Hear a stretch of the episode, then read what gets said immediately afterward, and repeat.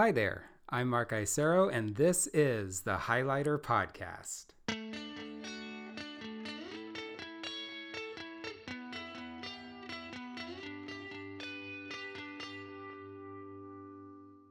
Happy New Year, everyone, and I hope you're having a great start to your 2019. Thank you so much for listening to the Highlighter Podcast. As many of you know, this podcast is devoted to great conversations on race, education, and culture. If you happen to be a new listener, welcome, and I'm happy that you're here. Today's episode has two parts. First, there's going to be an interview, and then after that, I do want to share with you some of my plans for this podcast this year. I'm really excited about today's interview. The interview is with author Brian Broome, who wrote 79, one of my favorite top three articles of all of last year. In case you missed it and want to read it first, please do so. It's over at the highlighter issue number 173. In this interview, Brian talked about how he became a writer, how he approached the piece, and how he organized 79, and what he hopes for the reader, what sort of feelings he wants to draw out of the reader as a result of his writing. Let's get right to it.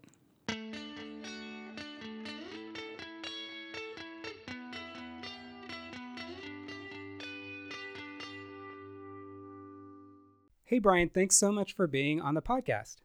Thank you very much for having me, Mark. I appreciate your asking me to be on. Yeah, I think it's really great. 79, as a lot of listeners and readers of the Highlighter know, was one of my top three articles of the year. So it's great to be able to talk to you. So thank you. I Thank wanted you. to ask I wanted to ask you first, just backing up even before 79, how did you become a writer in the first place?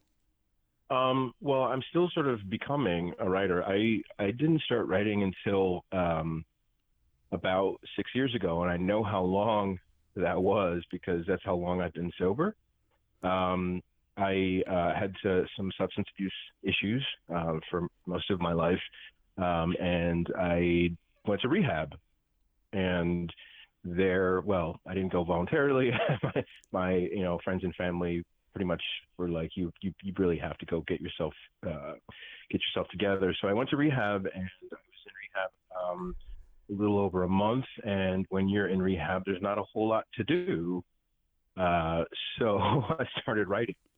Uh, they would they gave you like a, a little journal to sort of chart your daily thoughts, and uh, my roommate snored uh, horribly, and so I was just up uh, up nights writing, um, and I hadn't really considered writing before.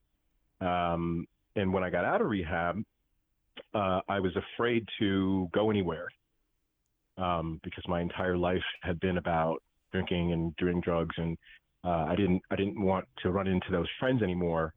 Um, so I was at home a lot, just writing, and I was writing a lot on social media. Um, and a friend of mine who is a professor, Mike, uh, said, "You know, you should try submitting um, some of this writing." And I was like, "What does that mean?" And he showed me how to submit a piece of writing, and uh, the first thing I ever wrote and submitted got published Wow. um, in uh, the I can't remember the Ocean State Review. Uh, there's a story of mine in there from six years ago, and I was like, "Wow, that's pretty cool." And so I just kept doing it and kept submitting, and uh, I kept sort of getting things uh, published. And I thought, well, why not try this? So that's how I got started. That's great. And from the beginning, did you sort of have a sense about A, what you wanted to write about, and then also B, that there was something behind it that that it was actually pretty good, or did you doubt yourself at the beginning? I still doubt myself. um, I um, I don't. I wrote. I write about a lot of things, but um, what ends up happening uh, is that it always ends up being about race or uh, sexuality or class or uh, things in that. Uh, um, you know, in that circle, like um, you know, if I try to write a story about you know what I ate for dinner, it always ends up somehow, you know, being about one of those three issues. Um, so yeah, I mean, I, and I I still have doubts. I have uh, tremendous doubts. I don't, you know, when you're sitting alone in a room and you're writing, you never know if it's, you know, any good or um, if anybody's going to want to read it or if it's going to have an impact on anybody's life. So there are times when I feel like that's really awesome, and then Uh, there are times when I feel like the, what I wrote just really sucks. So it's just it's always rewriting for me. It's never just about writing. Yeah, and I'm sure that if at at the beginning you didn't want to get out of your house, that did give you some time to to write because I know a lot of people who say that they want to write and then they don't actually write. Um, so did you just get a sense of like, oh, I have a lot of time, so I can actually produce some good stuff and some not so good stuff? Well, no, I mean I don't like writing. I mean, I I um you know it's torturous. Um, you know, just the, the, the fact of the matter is that you have to be still. Um, you have to sit in silence. Um, those things are really hard for me to do. Um, when I was afraid to leave the house, you know, after rehab, um, it literally was a thing where it's, it's like I, you know, I can't watch any more television. You know, I, I need to do something, and I'm afraid to go out, so I may as well just write something. Now I'm in a position where, you know, writing is pretty much required of me, um, and I'm learning to enjoy it more. I'm learning to put less pressure on myself and just know that nothing's going to fall out of my head onto the page perfectly. Um, and that it's actual work. You know, um, it's not as e- it's not as easy as I thought. I think I thought it was going to be back in the beginning. Um, you know, I'm just going to write things and and people are going to uh, like it. No, no, no, no. It doesn't work like that at all. Yeah, it's funny because I know it's a myth that the best writers most often don't like writing that it's so painful. And it's not just people it's not just people like me who whenever i try to write something it's very very painful. And I, I, have this idea oh the really good writers you know it's easy it's fun but i've actually never heard that. So i'm sort of happy yeah. to hear that you you think similarly um, oh it's, it's oh it's torture. It's absolute torture. But i mean I, I feel like i mean at the same time i feel like i'm good at it. Um and so why not pursue what you're good at you know even if it uh, even if it hurts? Yeah yeah that that sounds great. Um, is it is it okay if we talk a little bit about 79 absolutely.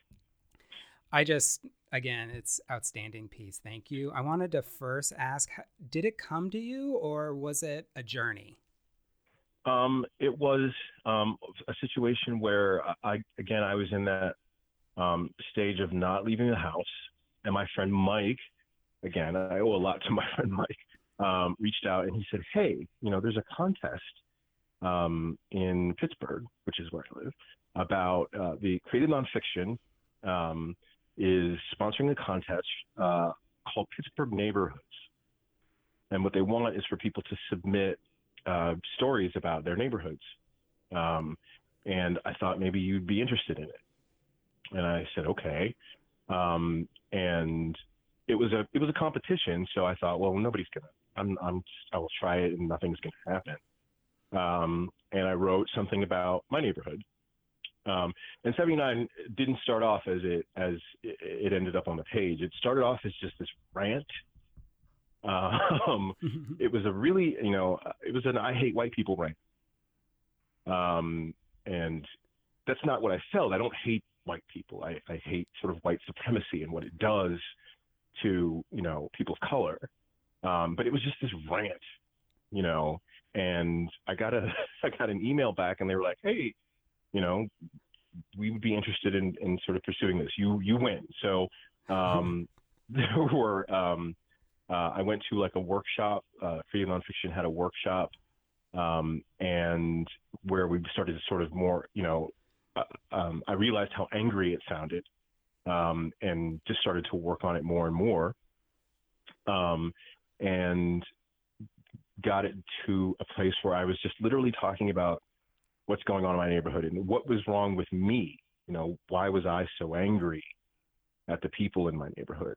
Uh, yeah, it's interesting because like you say that started as a rant, uh, as a rant against uh, white supremacy, and then in the final piece, that whole epiphany, as well as sort of the strongest parts with wrath and with greed, come toward the end. And so it yeah. it definitely seemed that um, that there there was a long journey toward that point.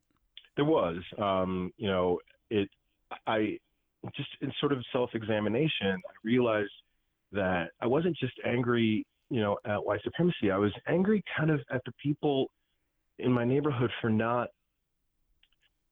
for sort of flouting um, what is considered proper at the same time. So I had this kind of weird anti-blackness going with, um, you know, a hatred of white supremacy. And I thought, well, that's that's kind of interesting, you know, mm-hmm. because everything I wrote in the in the in the book, like I have thought, you know, I have I have definitely thought mean things about people in my neighborhood who weren't living the way poor people should live. Right. Um, and then I realized, like, these are the same thoughts that your average white racist would have. You mm-hmm. know, um, why? Where did I learn that? And that's kind of where um, the narrator's voice comes from. Um, this guy who is not doing that great himself, you know, just out of rehab, standing around judging everybody else and judging them particularly harshly because they're black people uh, and not uh, being uh, respectable black people. You know, this sort of respectability politics of of you know being black. You know, uh, that's what I was working with, and I it really shook something loose in my head when I realized that I think like a white racist. you know, and and where did I learn that? Um, and that's where that narrator's voice comes from. I hope I answered your question. I think I just babbled. No, but. you totally you totally did. And and all of these thoughts, there's like a double thing happening. You have the bus, which is definitely personified. It's like this whole extra character in the piece. Yeah. And you also have the seven deadly sins. So there's like this double sense of organization, which I found extremely interesting as well. Um, were those both in your mind at the beginning, or was that also part of um, the revision as well as the workshop?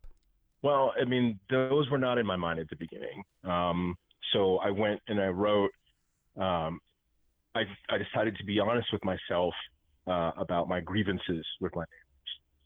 You know, um, and one of them was like, you know, there's so many. I live right next door to the projects, and I was thinking there's so many you know, women over over there with too many kids. Um, and then I would think about my neighbor. He's just a drunk.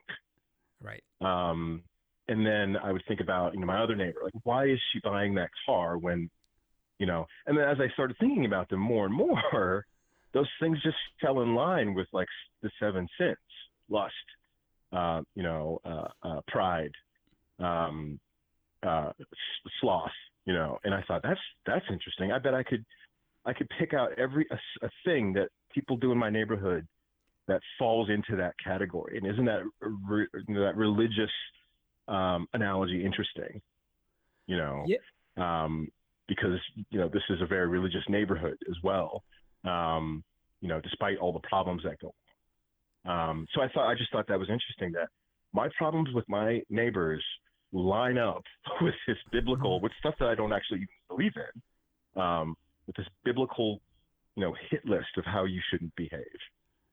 Yeah, I mean, sometimes I would be reading something and say, I like that, but it seems like there was effort to get there. In your piece, I just felt like it totally fell into place. Like you didn't have to make up stuff or push too much. I mean, it seemed like the characters and your neighbors totally just fit in with yeah. the sins and then also obviously having the bus too um, right. to be able to have a different scene um, totally worked as well. Well and, the bus for me was like a just symbolic because it just goes around and around around and around you know? It's a it's a circuit bus that doesn't really doesn't really go anywhere. Um, it just gets you out of the neighborhood so that you can go other places um, right.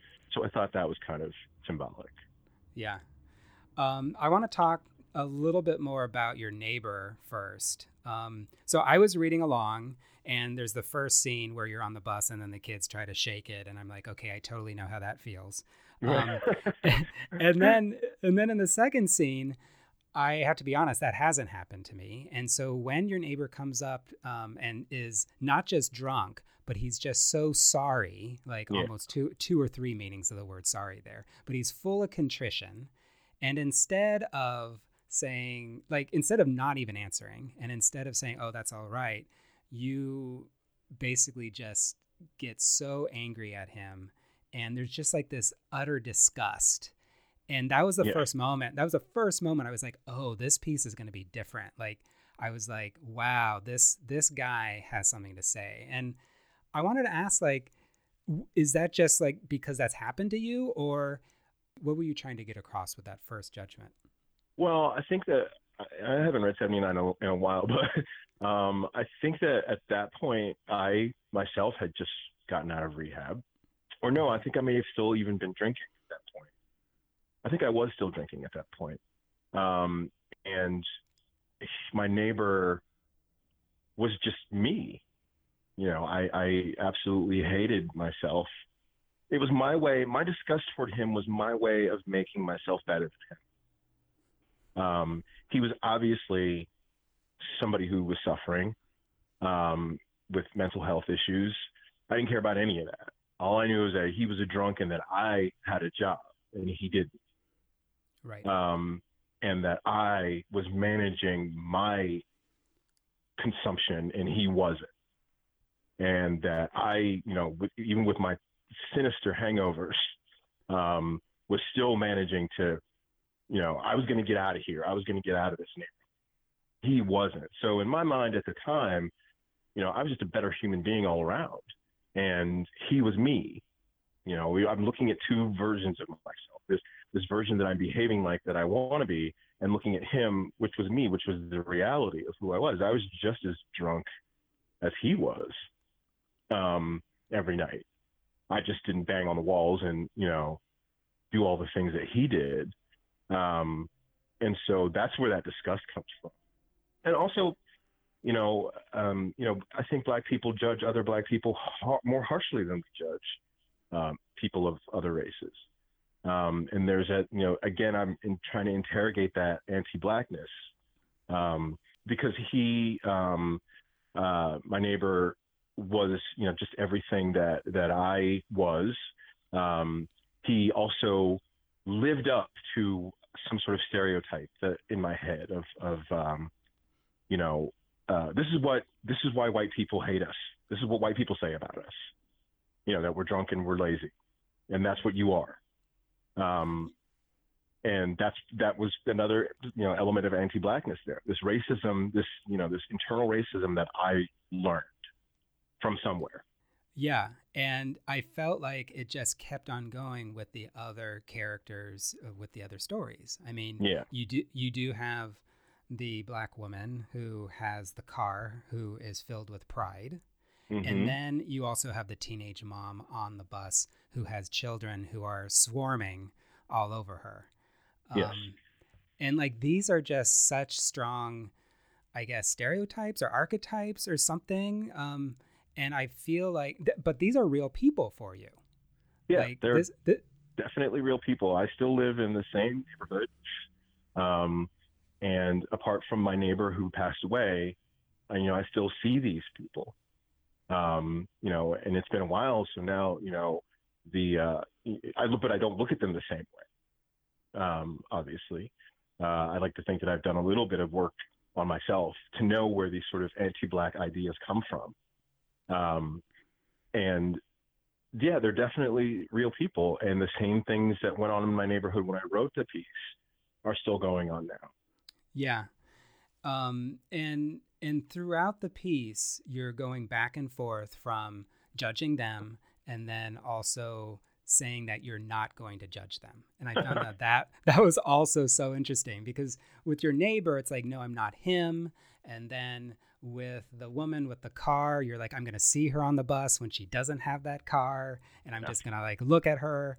Um, and you also say, but I'm not going to judge. I'm not going to judge the teenage right. mom. It, right. And it's just so interesting. Like when I was reading, I was like, can't he sort of understand what he's doing? And I started, I I actually started getting a little bit angry and not have contempt. That's too strong. But I right. was actually starting to feel you know, as a as a reader and as a as a white person, I was like, okay, what is he doing here?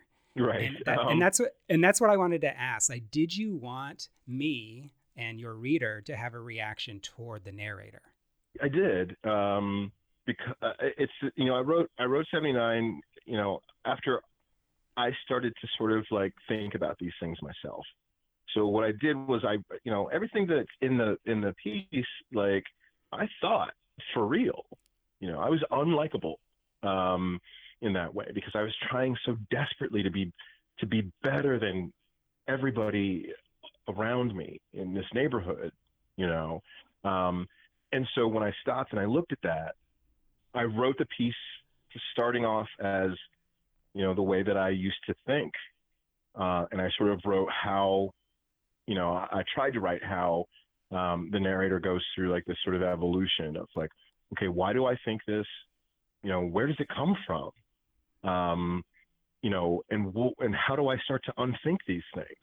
How do I start to unfeel these things?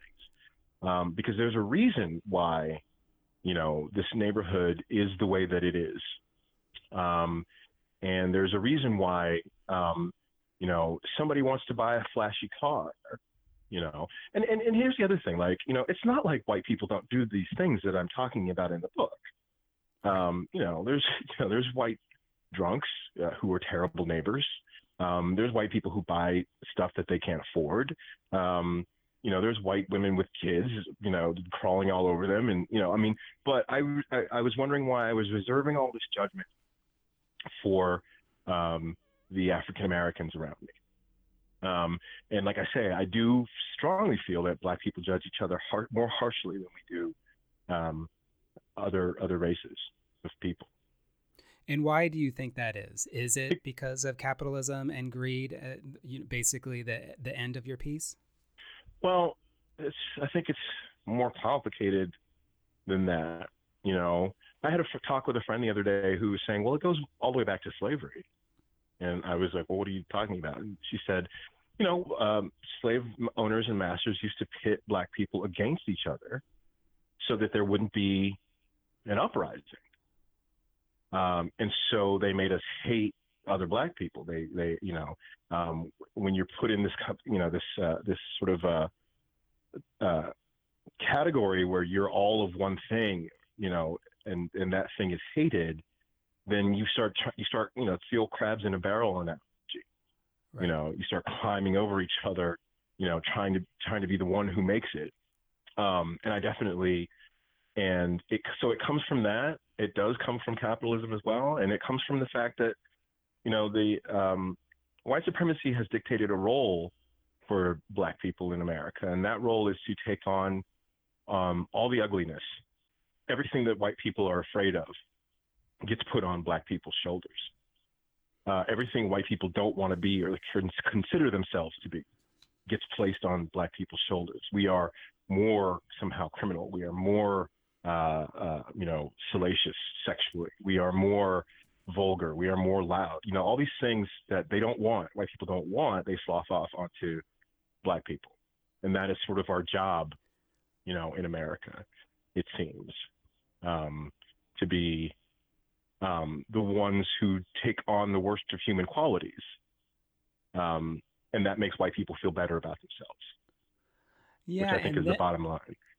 Yeah, and I'm I'm just thinking right now because when you switch in the piece to your realization, your epiphany, it, it's actually with a black woman, an older black woman, yeah. Uh, who who you see on the street or on the corner, and I don't know. It's interesting because obviously, like, it seems like this person has wisdom, but also right. maybe has sort of like a historical sense, not just of the neighborhood, but mm-hmm. perhaps uh, perhaps of, of race and racial relations as well, and the yeah. racism and the white supremacy. Yeah. Um, and then she basically says, you know, if white people want the space and they want the spin classes, yeah. um, they're gonna they're coming. Yeah. And um, uh, and immediately I feel it something happened um, yeah. in in the in the narrator. Yeah. And I wanted to ask you, like, is is that also sort of what happened for you? Um, it, for me, it was more gradual. Obviously, within the confines of a of a book, like I couldn't chart like that um, that gradual growth. But that's certainly where it started.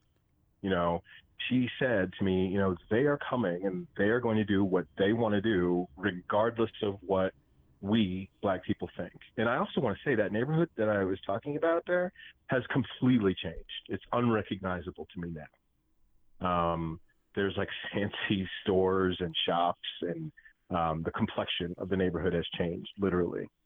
Um, it used to be, uh, you know, this neighborhood called East Liberty, and it was a predominantly black neighborhood. Now you go there, and there's like a Bonobos. I don't know what I don't even know what that that is. Like, you know, um, there's like a you know a fancy coffee shops, and there's um, I think there's even like a Starbucks. I, I'm not sure, but you know, they moved in. They basically did exactly what that woman said. Right. Um, and there are fewer and fewer black faces in that neighborhood. Um, so when she said, you know, they just do what they want to do, and now I have to find someplace else to go. Um, that sort of started the wheels turning in my head. You know, they have taken over this space, and I wonder you know, if in some way they've taken over the way that I think um, about myself and my own people. And that's where the work kind of started. Like I started really thinking about, um, you know, why I was so harsh or so so so much more judgmental or expected so much more of of other Black people, and um, and also why um, you know I didn't like myself that much. Um, you know, if I were to tell you that one of the reasons I didn't have, or one of the reasons I had a, or how do I say this? One of the reasons I think I drank so much and used so many drugs is because of my own self hatred. Um, growing up with around, I grew up around a lot of white people. Um, you know, in Ohio, and I went to school with predominantly white, and you know, and I think there's something in that process that I learned about, you know, uh, what white and black meant. And so, rather late in life, I started interrogating that um, and what the things I had been taught.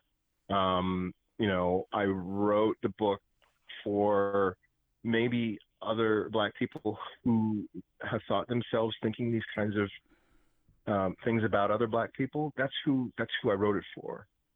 Uh, and if white people get it, that's great. But like, um, I I, I, I my, when I was writing it, I was thinking, okay, there's got to be another um, man or woman who maybe grew up around white people and learned these things without their permission.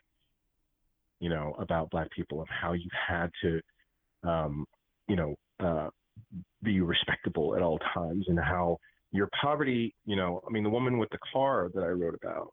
You know, your poverty is a sentence. You should, you should, you know, you should uh, play out your sentence.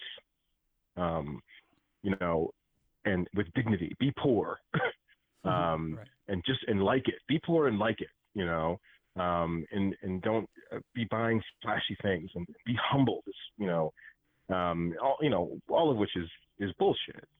You know, um, why should you know we living up here just be satisfied with what we get? I was just hoping to maybe reach, um, you know, some uh, other African Americans who might be struggling with this very thing, you know, um, internal anti-blackness. Um, and I'm still, still, I still struggle with it. I catch myself doing it, um, and I'm trying to work my way out of that.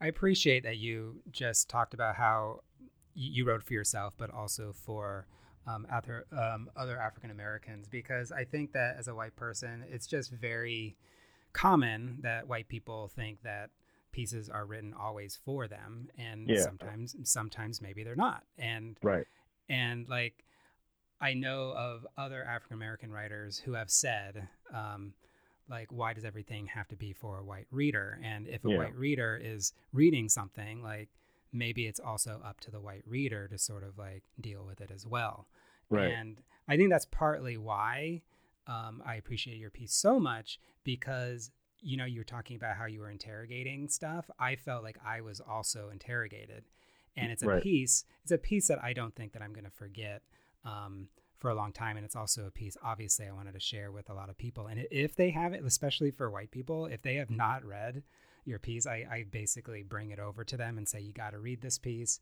Uh, please do." Um, and I'm going to continue to do that, and I want to thank you so much for your time. Before we Thank go, you. though, I want want to ask you: um, Are you working? I mean, obviously, you're working on something right now, but what are you working on right now that you might want to talk about? And also, how can people, um, highlighter readers, follow more of your work? Well, um, I have a website, um, brianbroome.com. which has all of my writing on it. Um, I uh, because of 79, this is very uh, this is great. Like I uh, when I got out of rehab, I, I started going. I went to college. I went to community college, and then I didn't really know what I was going to do. And um, and then I went to uh, Chatham University, and then I didn't know what I was going to do uh, after I graduated from there. But because of 79, I submitted that as my writing sample um, to the University of Pittsburgh, and I got a full um, fellowship uh, from that. So I'm now um, at the University of Pittsburgh as a uh, uh, an Irvis Scholar, um, which is great because I have more time to write, which gives me time to write a book um, that I'm writing. I have an agent, and we're working out a book, and I've got a lot of great stories in there. But for right now, I have some things. Everything that I publish, I put on my website, um, uh, brianbroome.com, and you can just read to your heart's content on that page. There's also my um, um, my spoken work on there too. I do um, uh, the Moth. Um, and there's a few stories on there from the Moth that were recorded. Um, and you can just follow everything there. Great. Thanks so much, Brian. Thank you very much, Mark. You have a great evening and Happy New Year. You too. I want to share my deep thanks to Brian Broome for being on the show. Thank you so much for speaking to us, for being so generous, and for taking the time out to talk to the highlighter community. I really, really appreciate it. Now, before I sign off, I did say that I want to share some ideas that I have about the show in 2019 and hopefully get some of your ideas as well. As you know, the highlighter overall is all about reading. The newsletter comes out every Thursday. There's four articles or more. It's like two or three hours of reading. Obviously, we all totally believe in reading. And for many of us, reading is a private, solitary act, very individual. But for some of us, when we read something that's deep, that, that gets us to think a little bit more, that's potentially transformative, we want to talk about it. And we wish that someone else had read it too so that we can talk together about the article. In short, we want to have a conversation. And I was thinking about this and I was like, that is what the podcast should be about. That should be the heart of it. So I'm thinking of two basic formats, both focusing on articles, both focusing on conversation. The first format will be the interview format of an author, very similar to today's show. And the second format, what I want to do is invite highlighter readers onto the show to talk about articles that they deeply care about and actually to have more than one person on the show, if possible, talking about the same article so that we can get lots and lots of diverse opinions and so that people are really challenged to listen to each other and grow from that experience. And, dear listeners, dear readers, this is where you come in. I want to challenge you to be on the show.